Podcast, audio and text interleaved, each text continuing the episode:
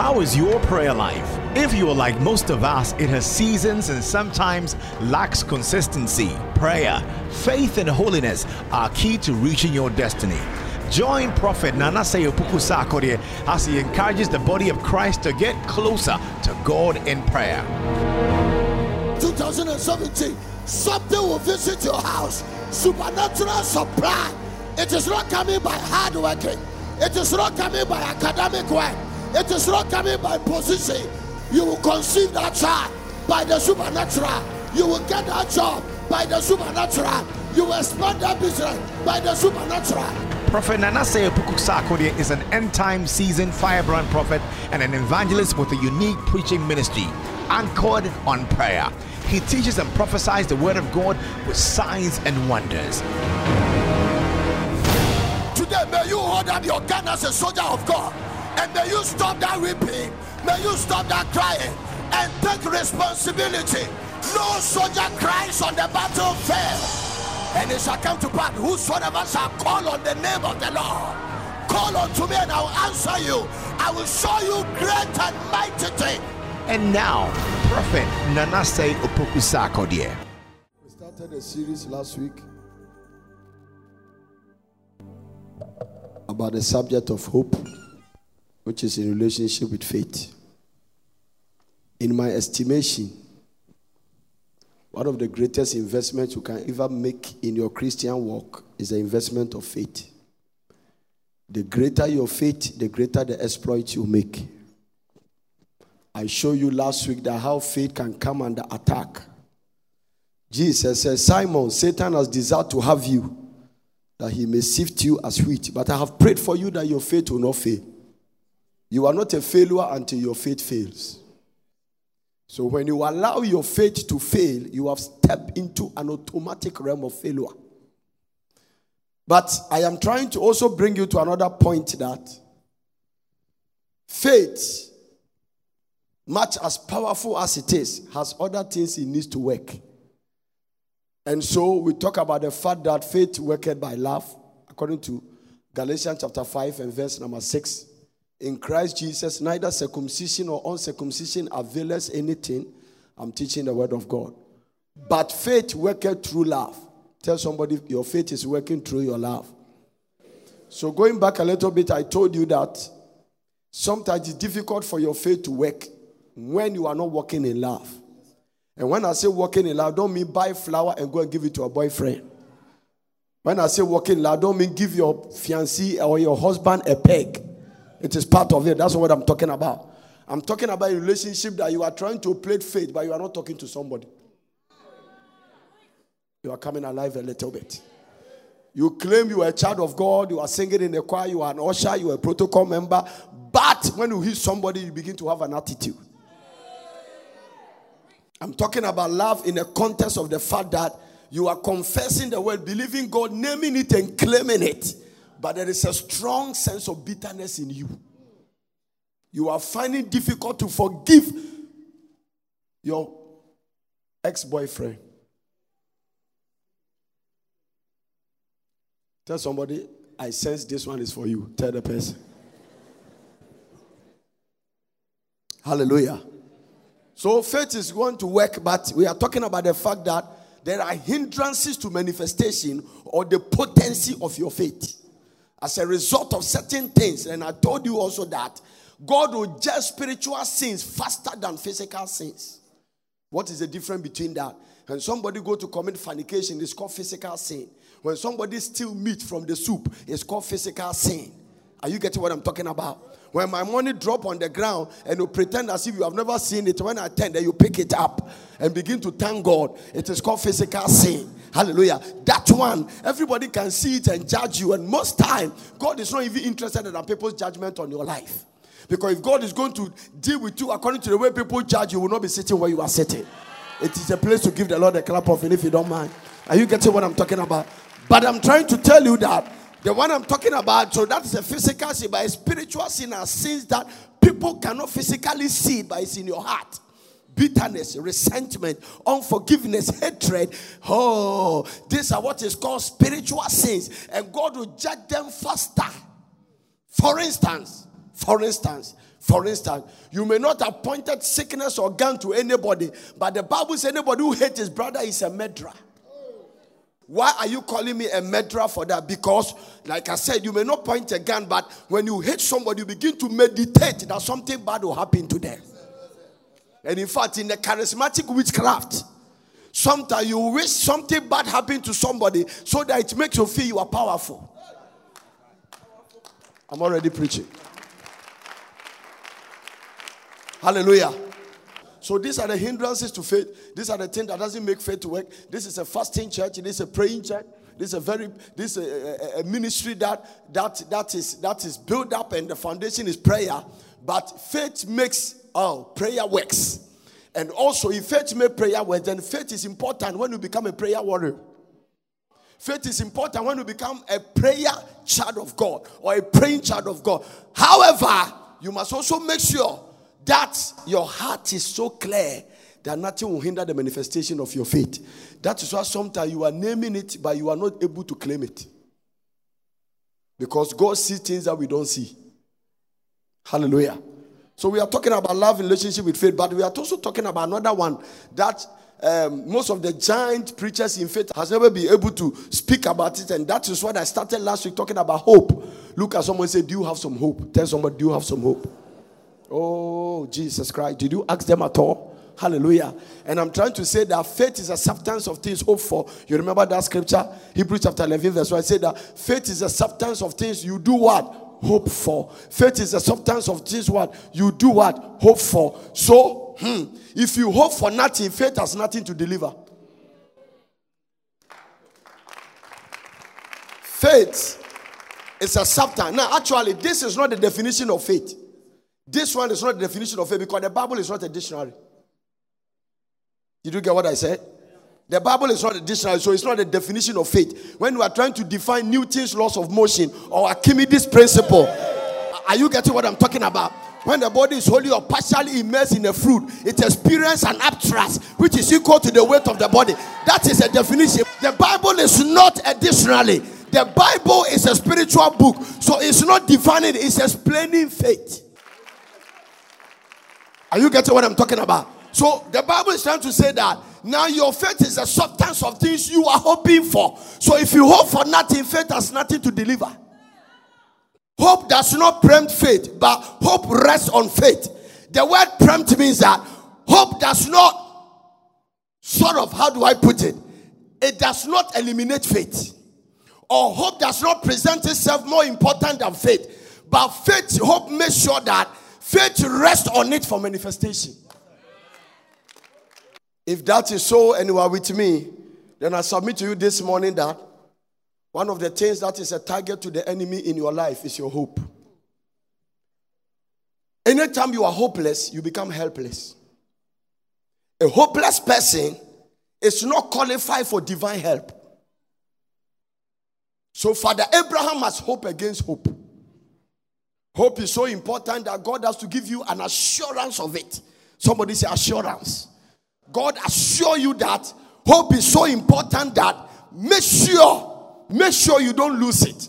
According to Jeremiah chapter 29, verse number 11, God says something crucial. I never thought about it until I was studying this morning. And I discovered that, wow, God, He said, I know the thought that I think towards you. Look at someone say, God is thinking about me. Tell somebody, God is thinking about you. No, no, no. Say it with power. Say, God is thinking about me. And tell the person, I don't care what you think about it. I don't tell your thought about me. I don't care what you are thinking. I know that God has God has some plans for my life. God said that when he's sitting in heaven, he has thought about your life. I pray that a rich man will have thought about your life. I pray that a man of worthiness will have thought about your life. God said, I know the thought that I think toward you. Say yes, the Lord. That's powerful. Thought of peace and not of evil. Oh, to give you an expected end. Give me the NIV version. For I know the plans I have for you. Woo. Look at someone say, God has plans for me. Tell somebody, God has plans for me. Tell somebody, I have never been perfect. Tell the person, I've never been perfect. I have done all kinds of crazy things. I am not the first to do it, and I will not be the last. But in the midst of all that, God says He still has plans for my life. It's a good place to give the Lord a clap of. Is it an assurance? Oh, yes, yes. Everybody has done some dumb things. Everybody has done some crazy things. Hallelujah. Mm, you must go through a mess to have a message. Are you getting what I'm talking about? But in the midst of all that, He said He has plans for you. Nobody gets into the future still looking at the past. Write it down. And don't forget it. If you are still meditating about the past, you will slow down your future. One of the best training of the athlete is that they make sure they tell them when you are running, don't look back. So if you watch most of the Olympic Games, nobody runs and look back. Because they say just turning back and retard your speed. Hallelujah. I know the plans. I know the plans that I have for you, declares the Lord, not a pastor or a prophet. God is the one speaking. So whoever gives you a bad plan, come to this scripture. Somebody come and say, I had a dream that you were broke. Quote Jeremiah chapter 20, 11 and say, I don't care about your dream. I care about what God is. Oh, oh, oh, oh, oh, I wish I can get some right people here. Is somebody hearing what I'm talking about here? This is what God is talking about. I know the plans that I have for you, declares the Lord. Anytime you read the Bible, you hear that yes the Lord. Stay there for a second. And don't be quick to move out of that. I know the plans that I have for you, declares the Lord. Plans to prosper you and not to harm you. Who is talking to you? Who is talking to you? So why are you sitting down so quiet looking at me? No, no, wait, wait a second. Tell somebody, God is not planning to harm me at all. So, in case you are one of my enemies, be careful. Now, why did I say that? It means that if God is not planning to harm me, then He will not permit anybody, or He will not excuse anybody, or He will not let anybody go free who tries to harm me. Declares the Lord plans to prosper you and not to harm you, plans to give you. He said the first one is that I have plans to prosper you. It means I cannot be poor. Can I stay here for two minutes? It means that if you decide to be poor, you make the choice. Because God said that I have plans for you. And my plan is that you must not be broke. My plan is that you shouldn't be poor. So if if you have poverty around you, you have chosen to be poor. Now, there's another point you have to also get here. The fact that God has planned for you does not mean automatically it will go according to his plan. It was so powerful that Jesus said, Put it in your prayer point. That when you pray, say, Lord, thy will be done on earth as it is in heaven. It means that heaven has already planned your life, but there is another force contending with heaven's plan. This is the importance of fasting and prayer. Because sometimes, if you are prayerful, you'll be graceful.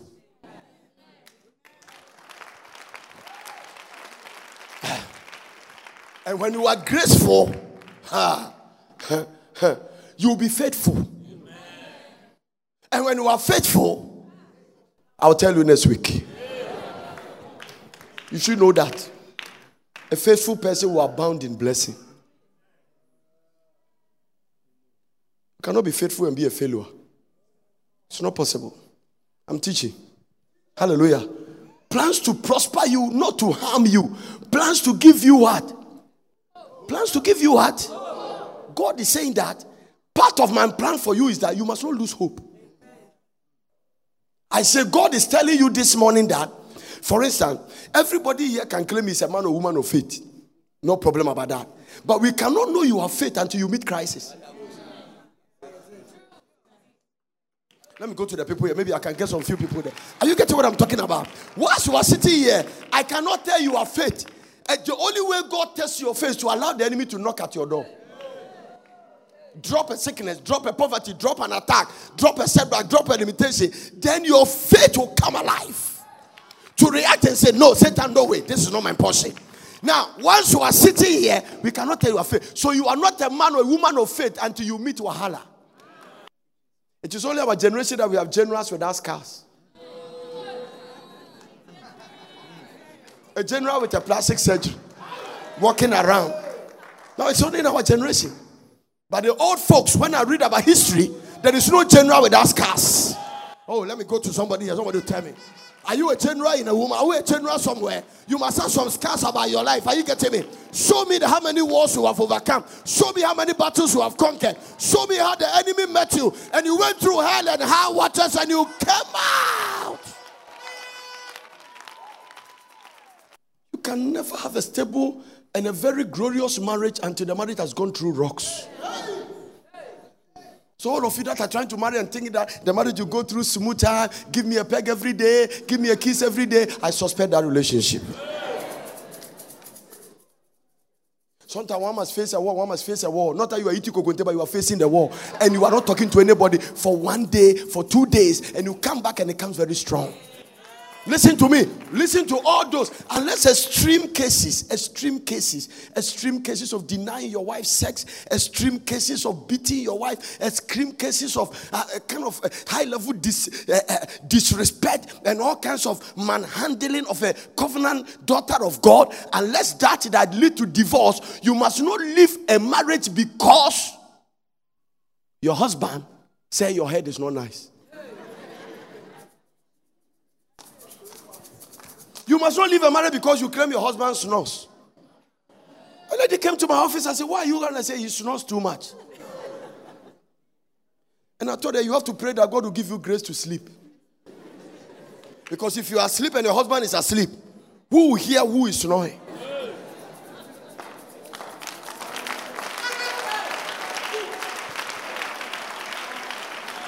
You see, let me tell you something. Can I say this one? It's very hard, but I'll say it. Most of the things that you are taking for granted, it is other people's prayer point.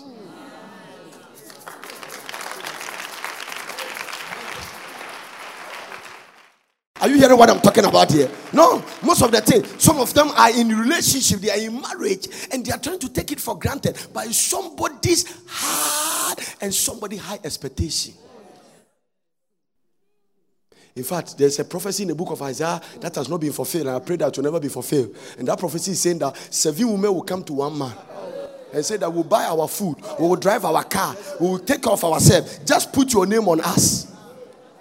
Are you getting what I'm talking about? Seven women will come. They are saying that we don't need to, don't kiss us, don't hug us. Just let us walk with the name of I am Mrs. Martin Asari, even though that's what it is. It's a prophecy.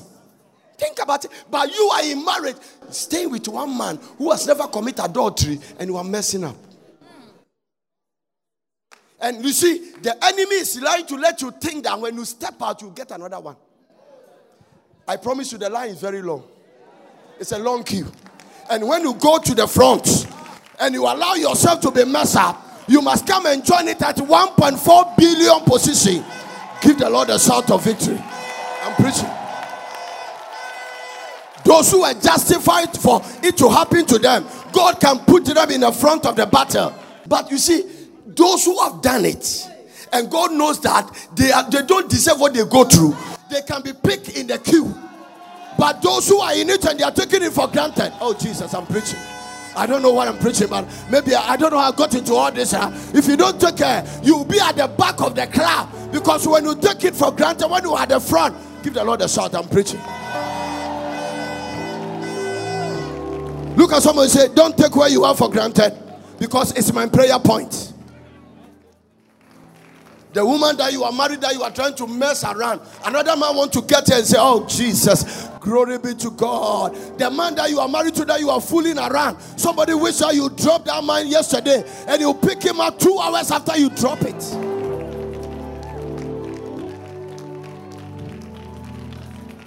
I watch an interesting thing happening, and I'm sure it happened in Nigeria. It was a compound house, and the house some are built there, some are built there. One man was throwing his wife things away. When he threw it, another man came back and picked it and sent it to his room. He picked it and sent it to his room, and the other man came and said, "Where are the things?" And the other man was waiting for him to finish the thing and grab the woman. And he told the other one says, he went to the room. I pray that you will not throw things away because somebody is ready. May the Lord restore your hope back. Jesus. Tell somebody, don't take things for granted. Don't.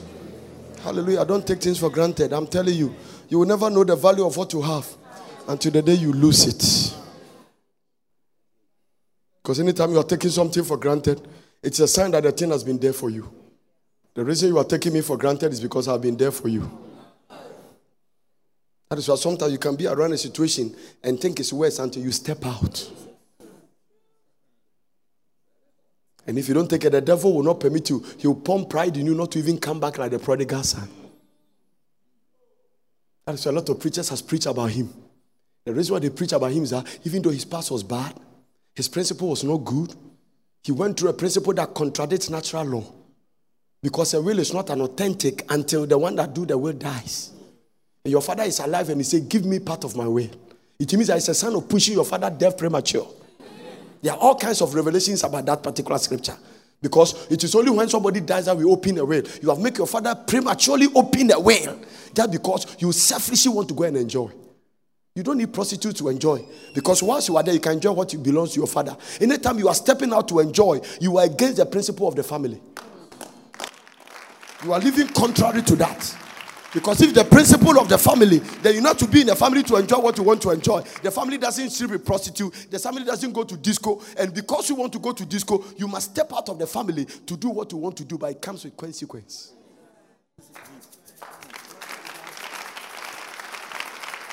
So if you, uh, that is why if you can be in church and you be in a church like this, there are things we stand for. And for you to do other things contrary to that, you must step out.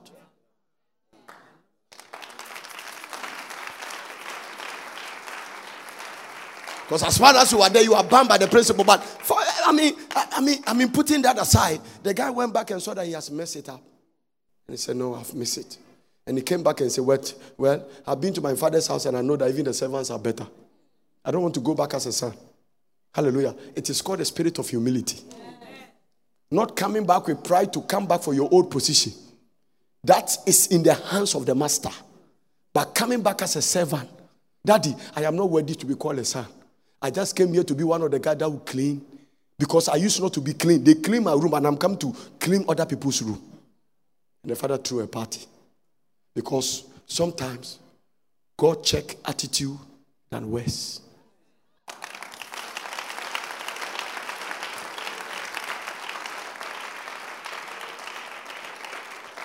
You can say all kinds of things, but it can contradict your action.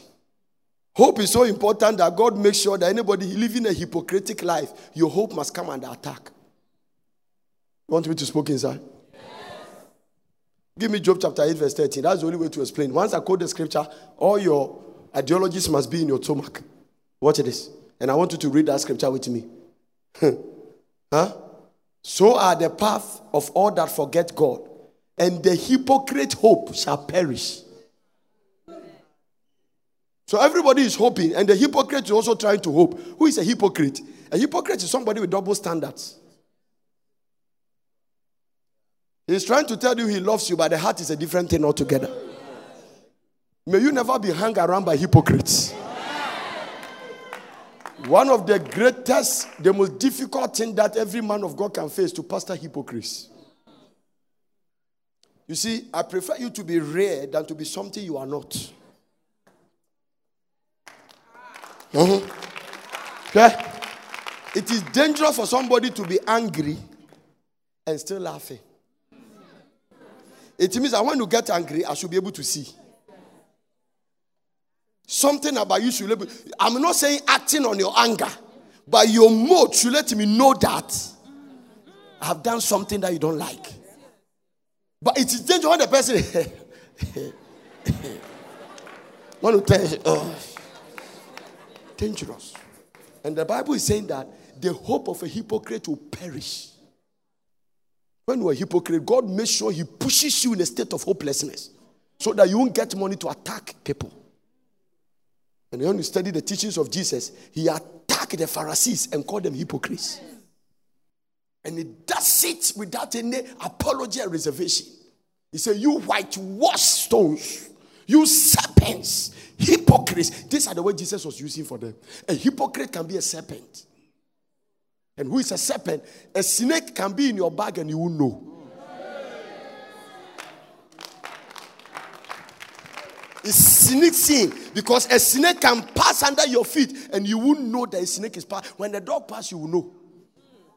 But the snake, it can pass slowly. He pass without making noise. I pray for you that you will not be surrounded by hypocrites. The hope of a hypocrite. So we are talking about hope. We are talking about hope in relationship to faith. But make sure you are not a hypocrite because God Himself will come after your hope.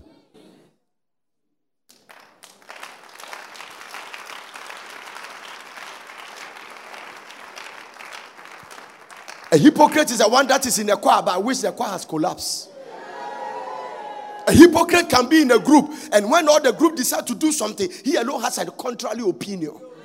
Hypocrites, they are in a church. If there is anything attacking a charismatic church, eh, it's hypocrites. A, a, pastor came to me and I told him, I said, Listen to me. If you are going to have your heart, and, and, and the wife came complaining that he doesn't have time for us and everything. I said, Well, the kingdom demands, so give the man of God some time. Hallelujah, to work for God. And he said, Daddy, I give him all the time to work for God, but the things are different. Sometimes church members can come to your house and he cancel them to 1 a.m. Okay, so I look at the guy and say, What your wife says, is it true? He say, Yes. I say, Okay, you are contradicting the scripture. God say, Feed my flock and love your wife. You are trying to feed your wife and love the flock. There's nothing wrong in loving them. But sometimes, if you love a hypocrite, you are in trouble. Because you can love people whose heart are not with you. That's a problem a lot of you young girls are facing. Anytime you see Golf 2, you think he loves you. You see a Hyundai Pony, you think he loves you. Some when he give you a lift, you think he loves you. No. You see, you are so deceived that a gift make you feel like you are you are being loved. No. And the guys that has come, they are very smart. They've studied you psychologically. They come around you, they study you, they know what you love, what you don't like, and they play on your mind. At least one chorister says it's very true. I have one witness, and that guy is a rare guy. I'm not all the rest who are quiet is hypocrisy. And I pray that your hope will not perish. No, that's what it is. And that's what it is. So you got they play around you until your heart is in their hand. And by the time they leave your heart, it's maskenke. Mess around.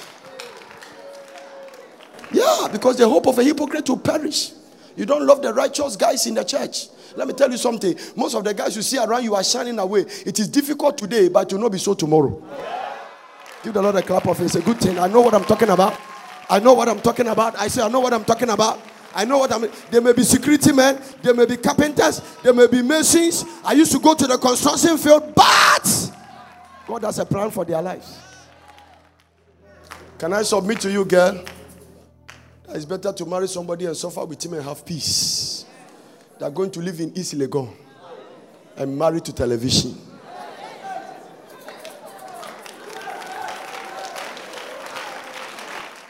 You will watch TV until TV will be tired of you. Anytime you take the remote and press and it doesn't come on the TV, say, I'm not spoiled, but because of you, I am tired.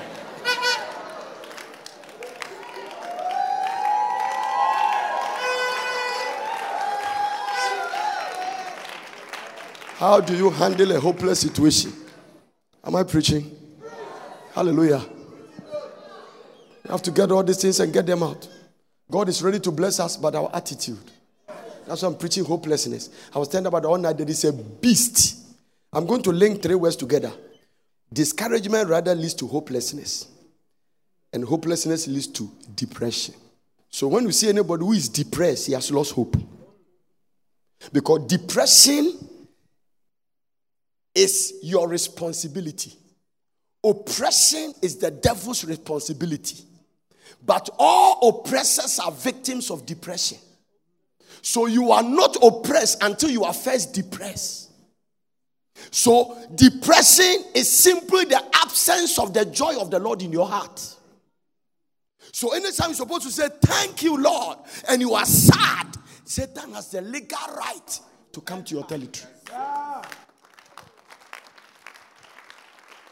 Is it too strong for you? Are you getting what I'm talking about? Give me Romans chapter 4, verse number 18. Let's read something. Are you there? Oh, my, my, my, my, my. Lift your hand and say, I refuse to be hopeless. I refuse. I refuse.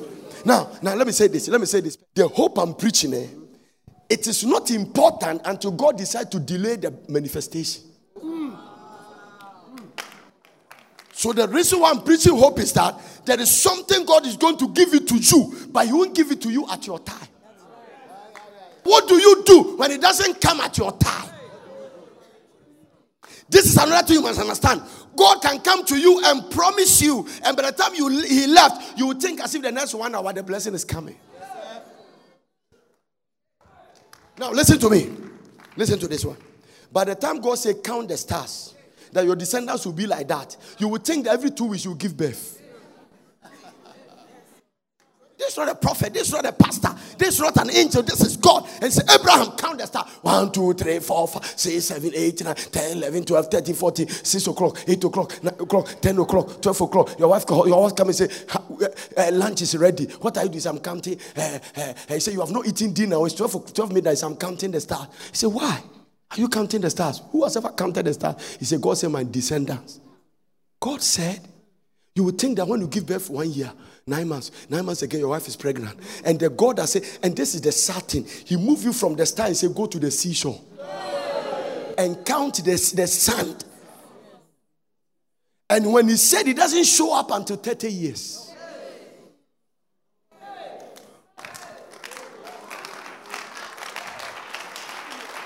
You see, if you don't understand the technicalities, and the laws of the natural and the supernatural to work with God, you will live in a total state of depression. You will live a hopeless life until the enemy will launch a missile called discouragement. It's a missile. And discouragement come after you have fasted and you have got a sure prophetic word. Or a dream came to you and the dream was so great, you thought God was in your bedroom. And after three years, you haven't seen anything. And they are calling another fast. And a voice is speaking. What is the use? It is not enough for you to see manifestation until you plant and water. So sometimes eh, you must get the same prophetic word about five times before the enemy leaves you alone.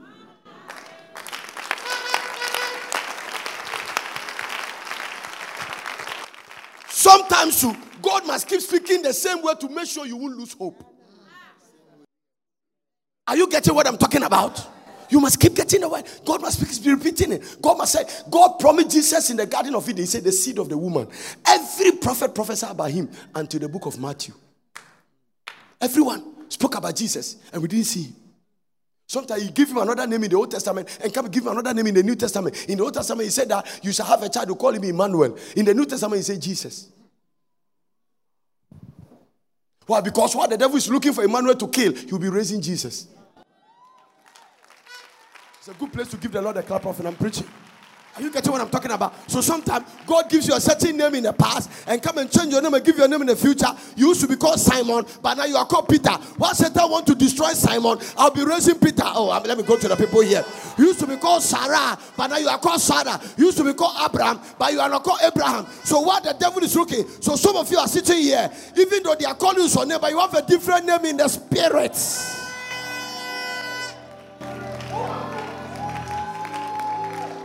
And that name alone is enough for the to tell the devil that he has lost the battle. So Satan is looking for somebody to kill, but it's a wrong person. Because the name they presented to the devil, you don't have that name again. What do you do when hope is dying? The man that God promised a child sent an angel, and God Himself spoke. I'm not talking about dreaming. Those guys can hear God's voice audibly. Abraham Angels can go to his house and eat. One day, when God give opportunity, I will teach you angels, their names, and what they do. Some of them are for fighting, some of them are for information, some of them are for defense. But some of them too, they carry God's name. I'll give you three examples of those angels. He said, Moses, I will not go with you. My angel will go with you. But make sure you don't provoke him. Because if you provoke him, he won't spare you. When Gabriel was going to make Zachariah dumb. he said, I am Gabriel who stand in the presence of the Lord. It will not all angels stand there.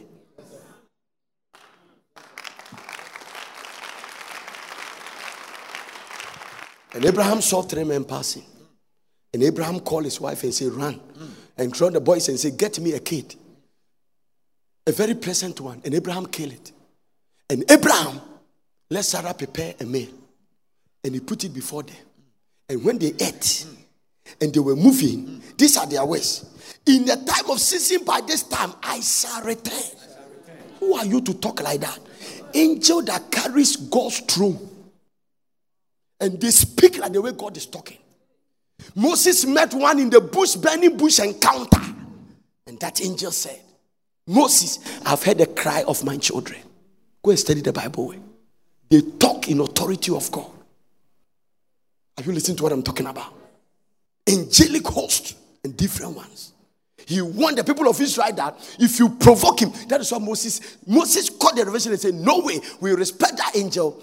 We don't want him to go with us. Now listen. One day David did something, God was going to punish him and give him three things to choose one. He said, either give it to the hands of your enemy, or I let the sword pursue you, or there was another alternative. He looked at the thing and said, Lord, thank God for all of them, but I prefer to fall in your hands. Later, he wrote in the Psalms that he said, The reason I want to fall in your hands that you are the kind of God that even in times of judgment, you show mercy.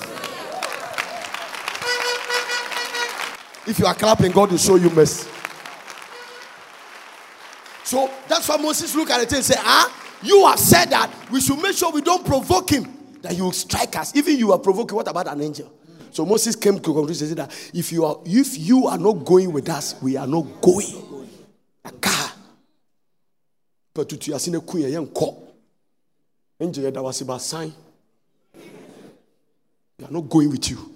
Because those guys understand the principle. And so they say, No, I will love your presence. What God saw and told Moses that Moses told God that how can you be a righteous God and do such an evil? Moses was coming from the mountain for 40 days and 40 nights of fasting. And God said, Moses, hurry up and go. Those your people, that was the first time God rejected them. He said, Your people have turned away quickly. That was the time Aaron has raised a golden calf and they were worshiping.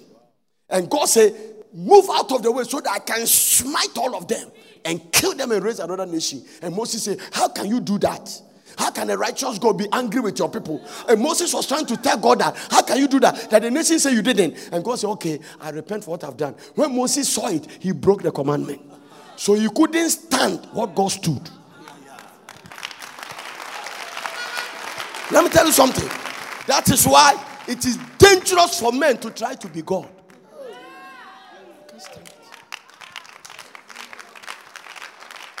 If not for that anger, we could have seen the way God writes. To be in the archives. We could have seen God's handwriting. Moses scattered God's handwriting. Since then, he has never written again. He will never write. The next time you write, you wrote on the wall. Even that one, the next time the word got broken. The book at Nathan says, Mini, mini, take opase. You have weighed in a balance, you have found one thing. Daniel came to interpret it, but we can't find that wall. Stone tablet. God doesn't write in a book, He writes in a stone. What kind of pen does He use? Somebody say, hopeless situation. What happened? I, I quote a scripture, give it to me. Who against hope believe in hope? Oh, that he might become the father of many nations. Who against hope believe in hope? Give me different translation. As many as you can give me, I'll read it. Who against hope believe in hope? Thank you. Against all hope, Abraham in hope believe. Against all hope, Abraham in hope believe. No wonder they call him the father of faith. Because you cannot be a father of faith when you have become hopeless. Because faith is the substance of things you do what you hope for. Not that God doesn't want to give you the manifestation. You are confessing it, but it is not from the heart. Because you are confessing it in a state of hopelessness. You still confess, I'm sure a baby will suck my breast, and you are looking at your menses, excuse me to say. Because the just shall live by faith. The fact that you are menstruating every month does not mean that you are not pregnant. That's the way faith talks. So whether menses or no menses, faith keep thanking God. Because menses is a physical manifestation that you are not pregnant by biology.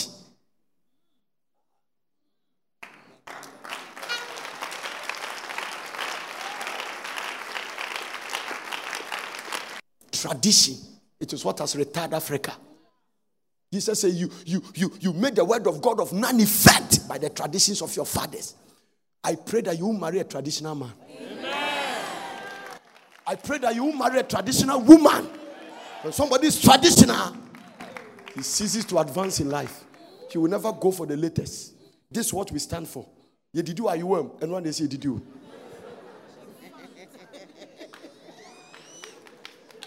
You give him a plate, he's angry. Tradition is an enemy of progress. I'm telling you, it's an enemy of progress. Traditional people, oh yes, in the midst of a modern world, they will pour libation on a carpet.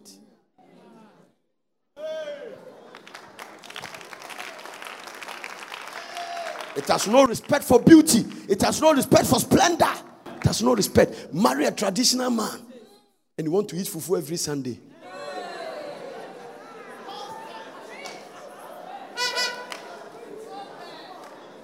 Am not against you eating fufu, but it shouldn't be every Sunday. Why can't you choose other days? Because you know, every Sunday your wife feel like panding fufu. And if he doesn't do it, he has broken your traditional law. My grandfather would di fufu kwesiada. Sana mesu di fufu kwesiada.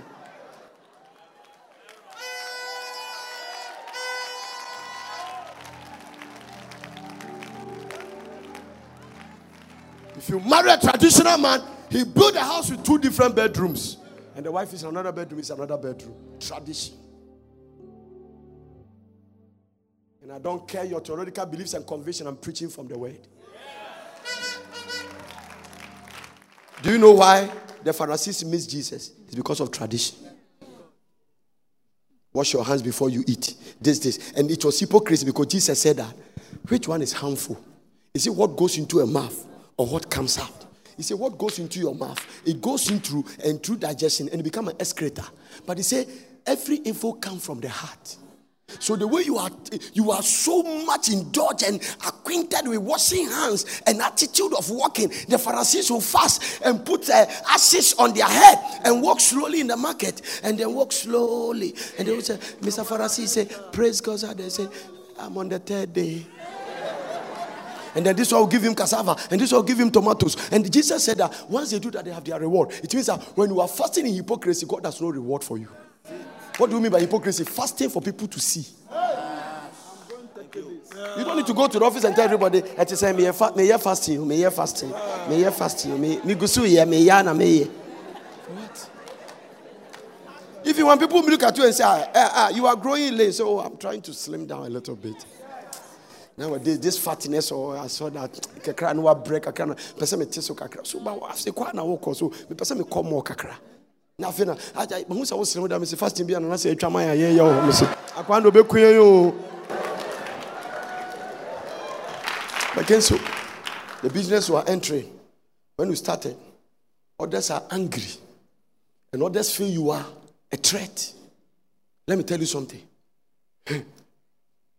One of the things that make success life outside Christ in Africa dangerous is that your success exposes other people's failure. So I don't care, Auntie God, when me and you are in the same car, in the same soup, you know, a Buzanga Volvo. Do you know Buzanga Volvo? Garçon, garçon, garçon. Huh?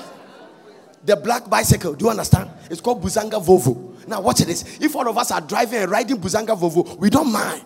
But suddenly, you bought a car. Now, it means that your success has exposed my failure. Anytime you succeed, somebody has been exposed.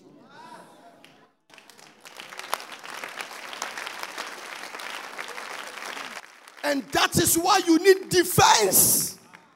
So that is why the people doesn't serve your God. When they succeed, they go for fortification. Even though whatever the devil gives you, you come back for good measure. Press down. The devil cannot give anything because Jesus defined that he steals, kill, and destroy. So if you think he's protecting you, it's a contact for more attack.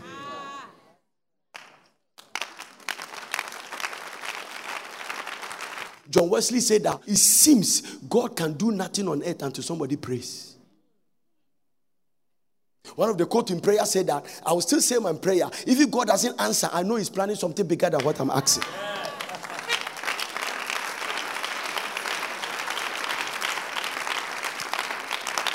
When everything was hopeless, Abraham believed anyway. Give me the amplified version, let me see something. Human reasons for hope being gone Hope in faith that he should become the father of many nations. Let's read it again. Let's read it. And now slowly. For Abraham, human reason for hope being gone. What the Bible is trying to say is that the guy is now 100 years, his wife is 90. Menopause versus papapause. That's what the Bible is saying. So, for human reason, it is, it is an anatomy for you to come and say that my wife is going to take a seat. Hope being gone.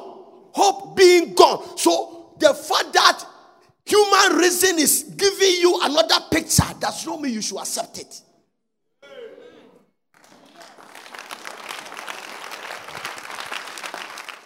That is why the just shall live by faith.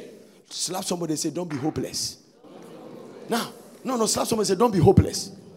Abraham hope against hope. My time is up, but let me give you the final one. Hallelujah. What do you do when all hope is gone?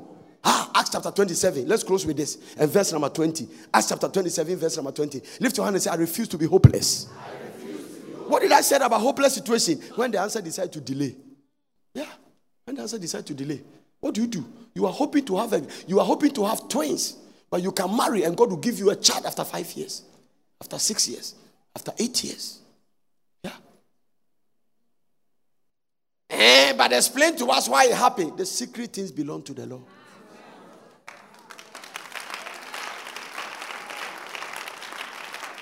Not that you are not going to have it, but you won't have. The reason why you are under pressure is that there is a girl you marry before you marry and has come to be pregnant and you're under pressure. But Hannah, you can't be under pressure because you are not going to birth an ordinary guy.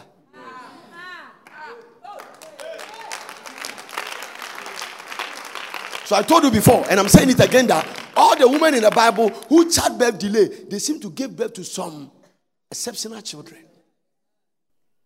The first in the line was Sarah, and he gave birth to Isaac, a type of Jesus in the Bible. He's the only man they put on the altar. He was presented as a sacrifice. The sacrifice was accepted by God and given back to his father. Isaac. Check the patriarch, the God of Abraham, the God of Isaac, and the God of Jacob. Watch this. Watch this. Who named Abraham? His father Terah, who was an idol worshiper. Who named Isaac? God. Who named Jacob? His mother. The one that were named by man, all of them enter into extramarital affairs. Abraham has his Hagar and his Keturah. Mm, I'm going to go deeper. As for Jacob, he was surrounded by sisters and their help and their house helps. So this is Abraham and Jacob's two wives. Of fire, now we didn't have house help so it was a competition. Only Isaac never enter into that.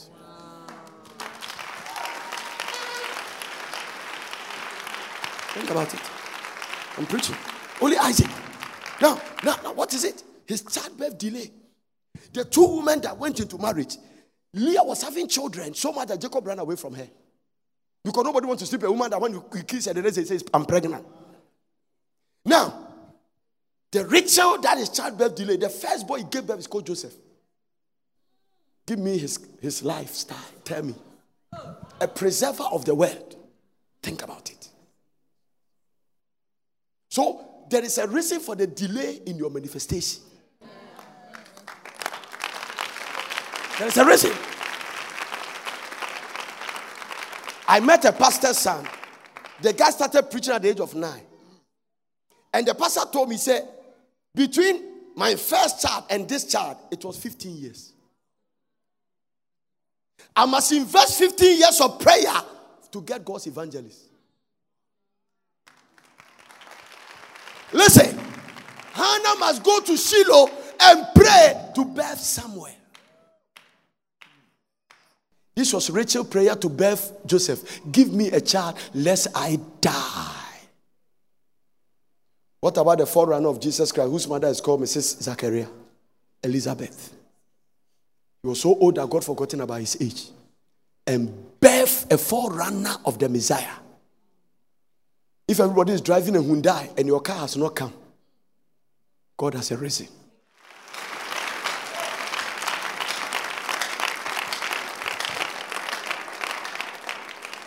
I may be wrong, but it's my estimation. All the women that did stay long before they marry, after they marry, you could feel stability and peace. It's mine. It's, it's not, I'm not quoting from scripture, it's an observation. Because by the time the men come, they've been molded, they've gone through stuff. You that jump into it from the age of 60, you hardly, you hardly see maybe one out of one million women whose marriage seems to be delaying the sense of natural mind ever live in friction with their mates. If you no matter how caricature and cantan cross their manners, they've been trained to handle situations. You that is shouting, and my bread, my bread, my bread, my bread, aday, aday, aday, me share na me sum nyame ye. Say say ade nyame na also. There are sometimes there are things that experience can handle that anointing cannot. Can I explain it? Can I explain it? Can I explain it? Moses was hardly anointed, but he needed Jethro to give him counsel. God bless you for listening. I hope you enjoyed this message. For further inquiries, contact World Prayer Center, PO Box GP 21421 Accra or telephone plus 233 303 413 703 or plus 233 303 413 705. Email us on info at wpcministries.org or visit our website at www.wpcministries.org.